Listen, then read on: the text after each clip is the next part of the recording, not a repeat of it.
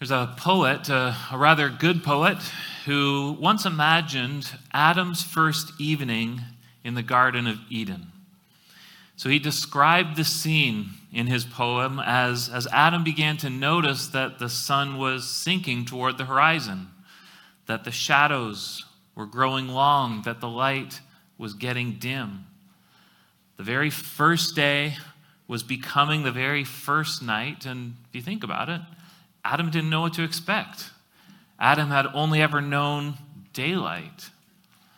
And so the poet imagined that as day began to fade into night, Adam might have made some assumptions. Adam might have assumed that darkness would hide all the wonders of creation, that as darkness fell and night came, there would be no beauty for him to see.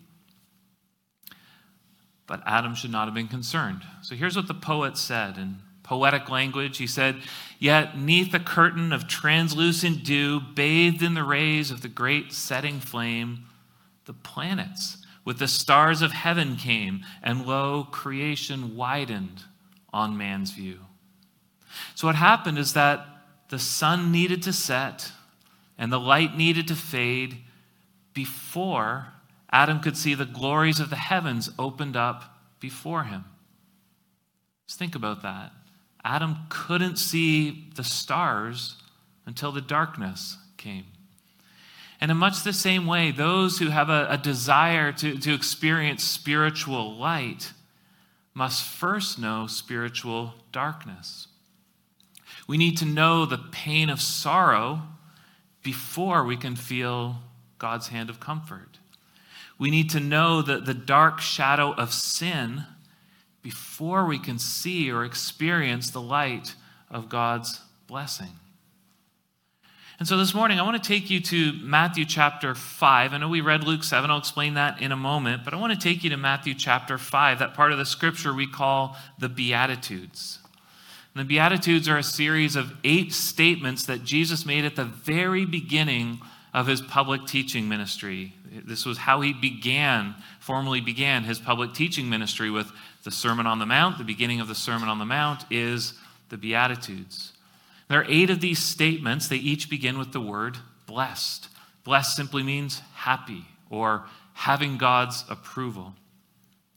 And in these Beatitudes, what Jesus is doing is essentially telling his followers, I have inaugurated, I've begun a new kingdom the, kingdom of God or the kingdom of heaven, he calls it. And these Beatitudes, these statements, what they do is they describe the values of this kingdom. He's begun a new kingdom. Here are its values. So, if the nation of Canada values diversity and we value tolerance and we value democracy, well, the kingdom of heaven, it values these virtues, these things that Jesus lists at the beginning of the Beatitudes, the Sermon on the Mount. So let me read for you from Matthew 5. We'll read the first 11 verses and get oriented with these Beatitudes. So, Matthew chapter 5, verse 1 Seeing the crowds, he, Jesus, went up on the mountain, and when he sat down, his disciples came to him, and he opened his mouth and taught them, saying, Blessed are the poor in spirit, for theirs is the kingdom of heaven. Blessed are those who mourn, for they shall be comforted. Blessed are the meek, for they shall inherit the earth. Blessed are those who hunger and thirst for righteousness, for they shall be satisfied. Blessed are the merciful, for they shall receive mercy. Blessed are the pure in heart, for they shall see God. Blessed are the peacemakers, for they shall be called sons of God.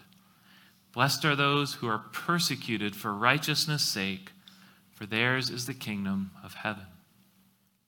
Now, when it comes to those Beatitudes, if you want to preach those Beatitudes, you basically have two options. You preach a sermon that covers all eight of them, or you go through them one by one. I've decided here just to focus on one of them, the second one of them. Jesus has just said then in the first, Blessed are the poor in spirit, for theirs is the kingdom of heaven. He means to say, that God's favor is extended to people who know themselves to be poor, to be spiritually bankrupt. And those spiritually bankrupt people come to God with empty hands. They don't come to God with hands full of all the good things they've done, all the great deeds they've accumulated before God, and they lay them before God and say, Look what I've done for you. No, they come to God spiritually bankrupt. They come to Him with empty hands and just cast themselves on God's mercy. So that's the first beatitude. Blessed are the poor in spirit. And the second one, Jesus says, Blessed are those who mourn, for they shall be comforted. Which means that God's blessing are extended to those who come with empty hands and a broken heart. And so this morning we need to look through that at that second beatitude, consider what it means to be brokenhearted. And we'll do that simply through three words: brokenhearted, blessed, and comforted. So this is where we get to Luke chapter 7. And the reason I wanted to look at Luke chapter 7 is because it so wonderfully illustrates this beatitude. You may have noticed that a beatitude is very small, it's just got often eight or 10 words. There's not a lot to to work with. And so often, what we do then is look in Scripture for where else this beatitude was illustrated in the Bible. And Luke chapter 7 offers us a very vivid illustration of, of, of this beatitude, of, of being brokenhearted. So, in that, which John read for us earlier, Jesus has been invited to dinner at the home of a man named Simon. He's one of those Pharisees that we read so much about in the Gospels. A Pharisee was simply one of the Jewish religious leaders, the kind of people, the, kind of man that everybody else look up to as just really understanding the Jewish faith and then exemplifying how to live it out. Well, Jesus has accepted the invitation to dinner at his home, and he's reclining at table, as was done in that day. Very normal situation until something very abnormal happens in verse 37. A woman of the city who was a sinner, when she learned that he was reclining at table at the Pharisee's house, brought an alabaster flask of ointment. And standing behind him at his feet, weeping, she began to wet his feet with her tears and wiped them with the hair of her head and kissed his feet and anointed them with the ointment that would be as weird in that day as it is to our day, just to be clear. This wasn't done at dinner parties. You just didn't bust into the dinner party and start crying all over somebody's feet. This is, this is very unusual to us, very unusual to them. So everyone's at this table, and this woman just shows up. She, she's crying and crying so hard that her tears are cascading down and getting Jesus' feet all wet. And so they're wet. So what does she do? She lets down her hair and she starts wiping his feet with her hair. And then she breaks out some ointment and starts rubbing it on his feet. This is a spectacle. This woman is making a complete spectacle of herself. And so we wonder who is this woman? What kind of a person would do this? Well, she's not given a name, but she is given a description. She is a woman of the city who is a sinner. How would you like that to be the description of you? Someday people are looking back on history and they're saying, yeah, oh, her, yeah, she's, she's that woman of the city who's a, a sinner. This is her reputation. Her, her reputation precedes her. She's known for her sinfulness, known for being a particularly sinful person. Why is she crying so hard? What is her? What is it that's driven her to this point where she's willing to become a spectacle and do this strange thing? We need to go to the story to find out. In the middle of all this disturbance, when it's clear that Simon is looking at this woman with a judgmental spirit and probably feeling a little self conscious, this is his party, and now this woman has come in and is causing a scene. Right in that context, Jesus tells a parable.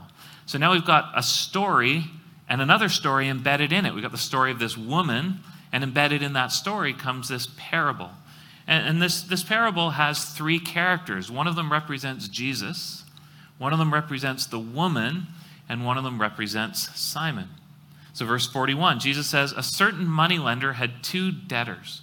One owned 500 denarii, it's maybe about 200,000 Canadian dollars around now. So, one owed $200,000, the other about 20,000, 50 denarii. So, we can pause right there. Two of these characters in this parable owe a, owe a debt to the third character. One of them has gotten into much deeper debt. It's a pretty, pretty simple story. Of course, this is a parable. It's not a true story, it's a parable. It's meant to teach a moral, it's meant to teach a lesson.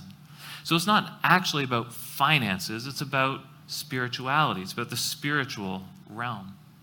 The woman is the one who owes the greater debt, but it's not a debt of money, it's a debt of sin.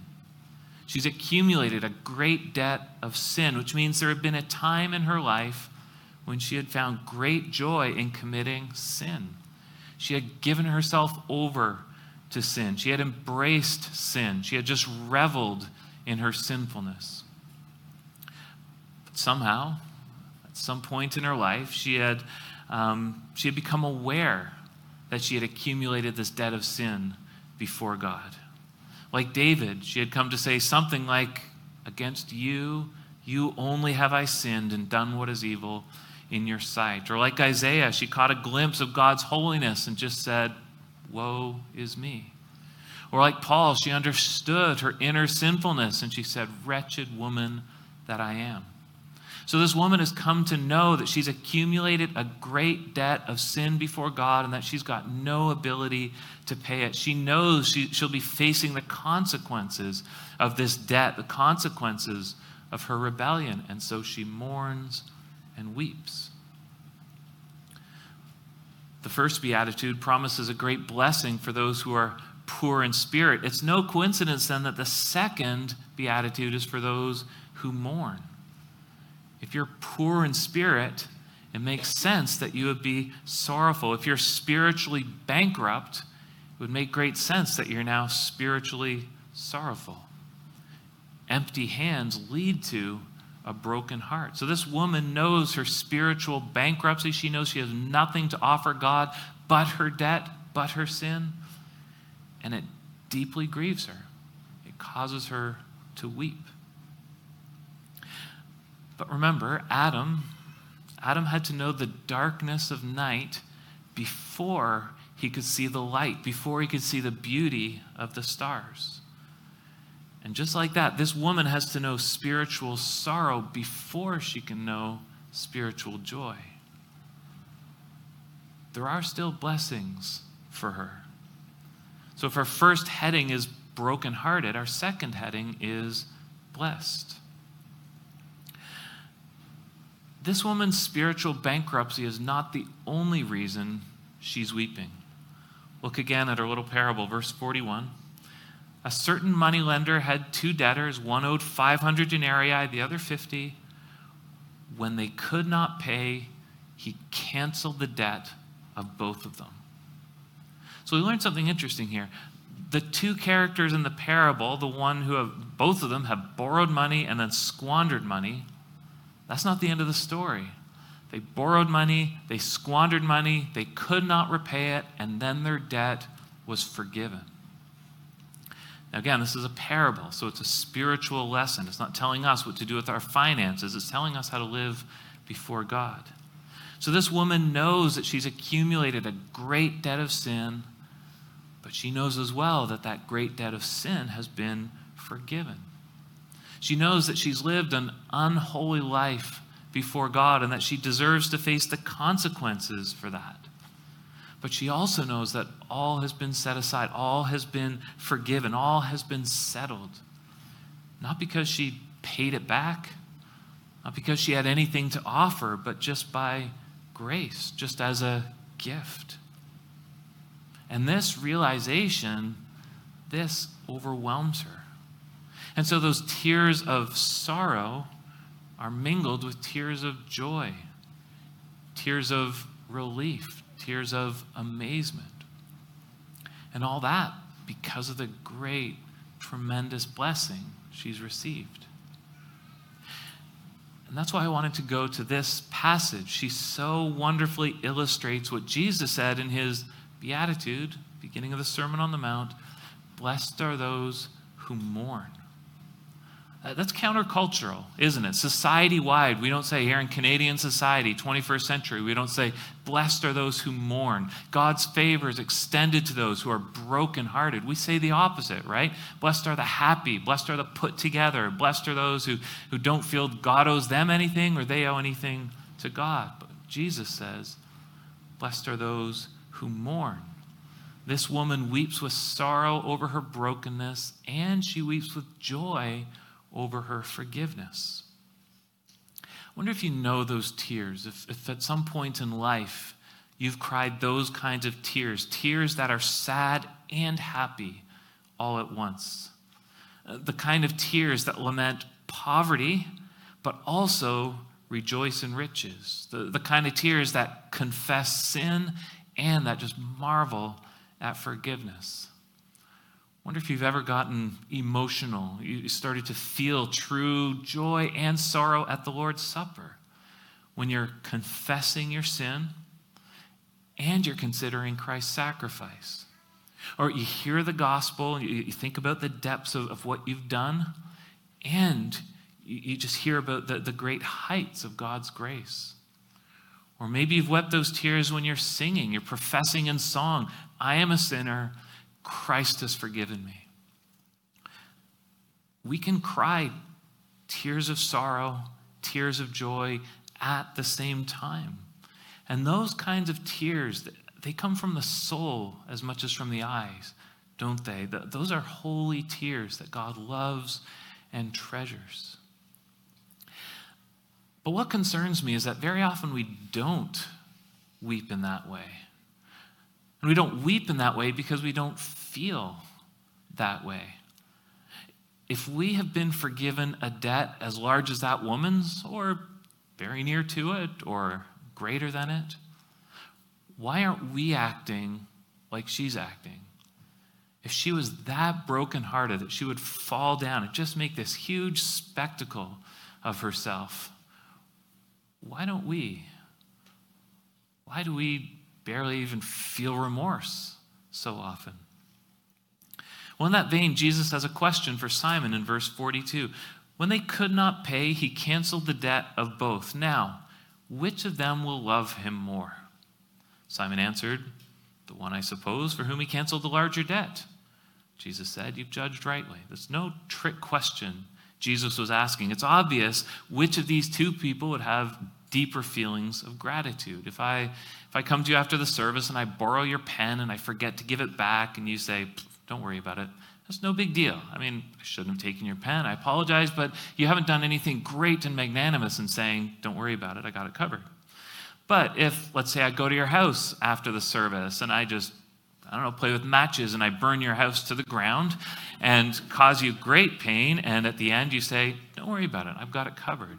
Well, that's a much more extravagant display of grace. We're moved by extravagant displays of grace, not very minor ones.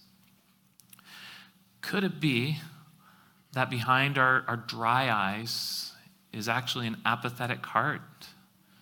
A heart like Simon's that says, I've really been forgiven very little.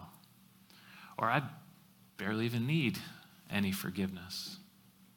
See, the Beatitudes, as we consider them in Matthew 5, they don't just describe the entrance requirements to get into the kingdom of heaven. They describe the values, the values we live by, the values we're meant to live by as citizens of this kingdom that Christ has inaugurated right here on earth. So we don't just mourn our way into the kingdom, but this is something we do as we live in the kingdom. We continue to mourn our sin, continue to mourn our sinfulness. In fact, I think our mourning sometimes gets deeper because we've seen the light.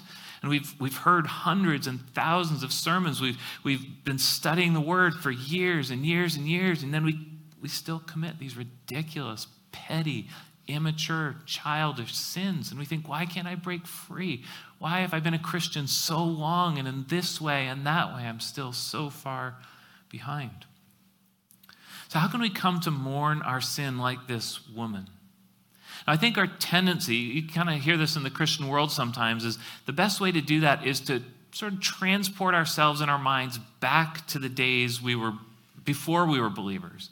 And just to focus our minds on those acts of depravity, to think about all the evil things we've done, and then just let these waves of shame wash over us. But can good really come ever out of fixating on what's evil? Is there really value in going back and remembering fixating on all that stuff? What, why would we remember our sins when God has so graciously forgotten them, freed us from them? So I got another idea. What if instead of considering all the sins of the past, what if we instead consider the penalty for sin? We consider the payment for sin. We consider God's efforts to keep us from sin. And we consider the joy that has been ours when we've fled from sin. So let's just spend a few minutes then to consider death, the cross, grace, and joy. Let's, let's learn how to mourn our sin together. Let's learn how to be brokenhearted before God. I, I want to teach you to be brokenhearted. I want to teach you to mourn so you can be blessed. So, if we wish to truly mourn for our sin, there's no better place to begin than just considering the penalty for sin. When God created Adam and Eve, He gave them everything they needed to live perfectly, sinlessly in this world. He held back just one thing from them. He held back only the fruit of one tree. That tree was the test of their submission. It posed the question day by day will we submit to God or will we rebel against God? You know, you've read stories, you've seen movies, you know that an act of great heroism brings about a great reward. An act of great villainy brings about a terrible punishment. God said, In the day you eat of it, you shall surely die. To eat of that tree was an act of the, greatest villainy. Therefore, it was an act that brought the greatest punishment. The penalty for sin is death. We don't like death. We flee from it. We fear it. We, we hide or mask its realities by using euphemisms to describe it. But if we want to know the true horror of our sin, we need to consider death as the just, the right, the appropriate consequence for our rebellion. You know, if the Bible says the wages of sin is a timeout in the corner, we could conclude, all right, well, sin's not that serious. I'll just serve my time, and that's that. But if the wages of sin is death, we need to conclude that sin is very, very serious. It's the greatest possible penalty because it stands there beside the greatest possible crime. Now, death is the unnatural separation of soul from body. Bodies and souls were meant to be united permanently. But in death, the body returns to the dust, the soul returns to the God who gave it. Wasn't ever meant to be the way of it. And while physical death is real and true and horrifying in its own way, it's a picture of something much more serious, something the Bible calls the second death. So, death as we know it now, as we all experience now, it's a temporary state. At some point, Christ will return. Bodies and souls will be reunited. And for those who have rejected Jesus Christ, they'll be sent to hell where they'll suffer the eternal consequences of their rebellion. They'll just be given what they wanted. They wanted to rebel against God, they'll be allowed to continue their rebellion against God. For these, the first death is just the gateway to the second death, which is so much worse in every way. So, do you want to mourn your sin? Do you want to be brokenhearted like that woman? And simply consider the wages of sin is death the temporary death of the body, the forever death, judgment of body and soul, the wages of your sin, the sins you committed this morning, the sins you committed since you walked into this building. The wages of sin is death. Once we consider the penalty for sin, we can consider the payment for sin. And to do that, we need to look at the cross. We need to look at Jesus Christ suspended between heaven and earth, between God and man. As the songwriter says, Behold the man upon a cross, my sin upon his shoulders. As a Christian, you need to behold that man. You need to look at him. You need to look at him to see what you have done. And don't avert your gaze until you see your sin upon his shoulders. Christians have often made the mistake about making the cross all about brutality, all about physical pain. And no doubt, crucifixion was an absolutely terrible, grueling physical ordeal. But all of that physical suffering would have done us absolutely no good unless it had been accompanied by a much deeper, much worse form of suffering. Jesus' suffering was far more than physical, it was spiritual. For as he hung there, he faced God's wrath for our sin.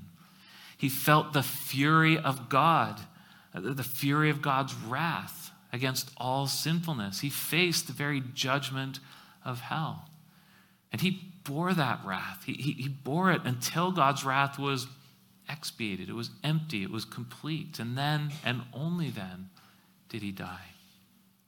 So if you want to mourn your sin, you need to look to the cross, but not first the, the nails in his hands, not first the thorns pressed into his brow. You need to look to the cross through the eyes of faith and see your sin upon his shoulders, God's wrath being poured out upon him because of you. He's suffering your sin. He's getting what you deserve. How can our eyes be dry when his are just so full of agony? Having considered death and the cross, we need to consider grace. And I don't mean saving grace at this point, but, but God's grace eh, described or shown in his, his ongoing work of protecting us from ourselves. If you go to the zoo, go to the lion enclosure, and you'll see that it's surrounded by signs and warnings and walls and fences. Why? It's obvious. Lions are dangerous. If, if that pit was full of bunny rabbits and guinea pigs and cotton balls, they wouldn't need to warn people away from it. But lions are dangerous, and lions are hungry. And God shows us how dangerous our sin is by warning us away from it, warning us not to commit that sin. Do you consider just how many different ways God tries to keep you from sin? He warns you away from committing sin. Just to consider a few, God reveals himself in the created world so that the night skies, those night skies that Adam saw and we see, those skies reveal God who is infinite. Uh, the mighty mountains, they, they reveal a God who is powerful. The, the rising floods reveal a God who stands in judgment. God writes his law in our hearts. So each of us has some inner intuitive understanding of what's good and what's evil. He gives us his law, revealed first in the Ten Commandments, then in the rest of scriptures. Those laws guide us away from sin, they guide us into righteousness. God gives us psalms to teach us how to lament our sins. He gives us prophecies that warn of the consequences of sin. He gives us gospels to describe the perfect life of the perfect man. He gives us epistles that explain how to live for God's glory. He gives us the revelation to show us the future that awaits all of us who remain faithful. He gives us pastors to reprove and rebuke and exhort us. He gives us brothers and sisters who will confront us and warn us if they see us going astray. He arranges providence to interrupt our sinful plans. You ever consider that? How often God just arranges providence to steer you away from the thing you were going to do or, or to expose your sin so now others can see it before you go beyond the point of no return. Best of all, God gives us His Holy Spirit to dwell within us, take up residence within us, to guide us, to teach us. God's Spirit offers us a way through every temptation. He always provides a way of escape if only, if only we'll take it. You only ever sin because you've chosen to resist all of this, all of it. There's so many ways that God keeps us from sin. If sin led to pleasure, God would just invite us to indulge. If sin led to minor consequences, God might just recommend. You know, it's probably in your best interest not to do that. But because sin leads to death, because sin leads to hell, God goes to these great lengths to guide us away from what is evil, to guide us toward what is good. So, do you want to mourn your sin like that woman did? Then consider all God has done to keep you away from your sin. How often you've sinned, anyways. How often you've chosen to ignore his warnings, to ignore his grace. When we consider death and the cross and grace, we should also consider joy the joy that we have known when we did obey God, the, the joy we forfeited when we've not obeyed God. It, if we know the vileness of sin by all the way God keeps us from it, we know the goodness of obedience by all the joy that it gives us? Have you known the joy of obedience? Before we come to Christ, we believe obedience to God is the path to repression, rebellion is the path to joy. That's what we believe as sinful people. But we come to learn that the God who created us, He's the one who knows how we can best live. He made us, He knows what the ideal, God honoring human life looks like. We realize true joy is found within the boundaries of His will, not outside of it. There's far more joy to be found in purity than in playing the field, more joy in earning a reward than stealing one, more joy in self control than self indulgence. So consider the joy you've known when you've obeyed God. Consider the joy that flooded your heart when you turned away from a sin when you found freedom from this temptation. You had been fighting this temptation for years, and finally you turned away from it. Do you know that joy? The joy that came? And consider how often you've missed out on joy because you've chosen once again, like a dog to its vomit, to go crawling back to that sin. And consider that if you've grieved your own heart, your own sinful, clouded heart, imagine how much you've grieved the heart of God and mourn. Mourn for all the sorrow you've brought to your life and mourn for all the joy that you've forfeited. Blessed are those who are broken, broken-hearted over their sin. Have you asked God to break your heart? Again, could anything be more countercultural? Could anything be more against the, the grain of the kingdom of this world, which the, the ethos of the nation of Canada, than to pray, God, please break my heart. Please make me weep. Please make me grieve. Please make me mourn. Yet this is so consistent with the kingdom whose king says, Blessed are those who mourn. Be wretched and mourn and weep, says James. Let your laughter be turned to mourning and your joy to gloom. Humble yourselves before the Lord, and he will exalt you. The humble will be exalted, the sorrowful will be comforted. And if you've not yet come to Christ, I'd encourage you to begin right there. Ask God to break your heart over what breaks His. The Bible says the sacrifices of God are a broken spirit, a broken and contrite heart. Oh God, you will not despise. God honors confession and contrition, admitting your sin, being sorrowful for your sin, turning away from sin. So don't be afraid to have your heart broken. If you want to see the beauty of the night skies, you first have to watch the light of day fade into the dark of night. But when it does, there's so much beauty to be seen, beauty you don't want to miss out on. So ask God to give you that broken and contrite heart. God will not despise that request. He won't turn you away. In fact, He'll turn to you and give you comfort, which is our third heading comforted. The woman in the story has been brokenhearted and blessed. She's wept tears of sorrow over her sin, tears of joy over her forgiveness. And now Jesus means to comfort her. Look at verse 50. He said to the woman, Your faith has saved you. Go in peace. The great comfort Jesus offers that sinful woman is the comfort of peace, a deep soul peace that will go with her even as she leaves his presence, even as she lives out her life you see what it was that saved that woman? It wasn't her tears. It wasn't her foot washing. It wasn't her kissing. It wasn't her perfume. It was her faith. She had come with empty hands, nothing to offer, a broken heart, but with faith. Faith, trust in Jesus, trust that He had forgiven her. All the actions she had taken, those were the proof of her salvation, not the cause of her salvation. And that very same peace can be ours, it can be yours and mine. We've, we've forfeited joy. We've despised grace. We've committed sins. We deserve death. We will die. We confess all of this. But God ministers his comfort to us through the gospel, which assures us we can have peace with God as long as we, like that woman, come with empty hands and a broken heart and faith and then her sorrow and her joy will be ours. Her worship will be ours. The Apostle Paul says, Though we are sorrowful, we are always rejoicing. Christians should be the most brokenhearted and the most joyful people in the world.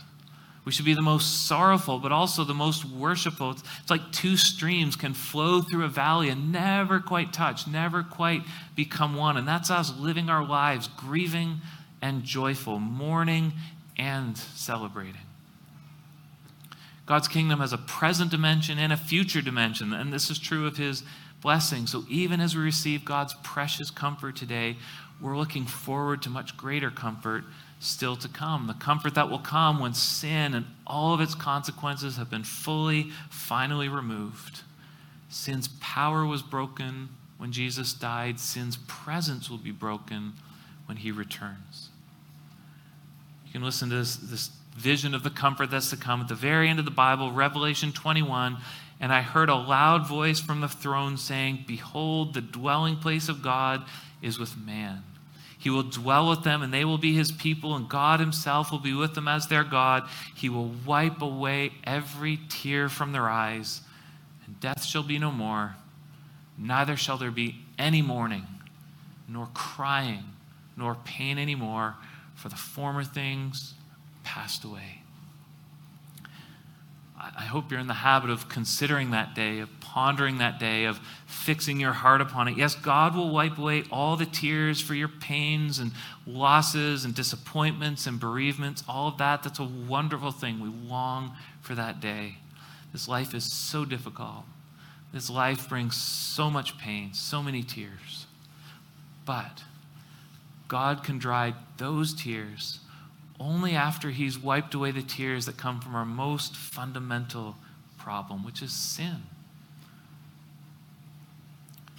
Do you ever picture God wiping away those tears? There's an order to these things. They must be first. God will wipe away all your tears of remorse for all the sins you've ever committed. God will wipe away all your tears of shame for your acts of defiance. God will wipe away all your tears of mourning for the ways you've hurt others and harmed others. God will wipe away all your tears of regret that your sins are responsible for the suffering and death of Jesus Christ. God will wipe away all the tears you shed when you realize just how badly broken you really are. What a day that will be. What a day that will be when every tear is dried by God's tender, gentle hand.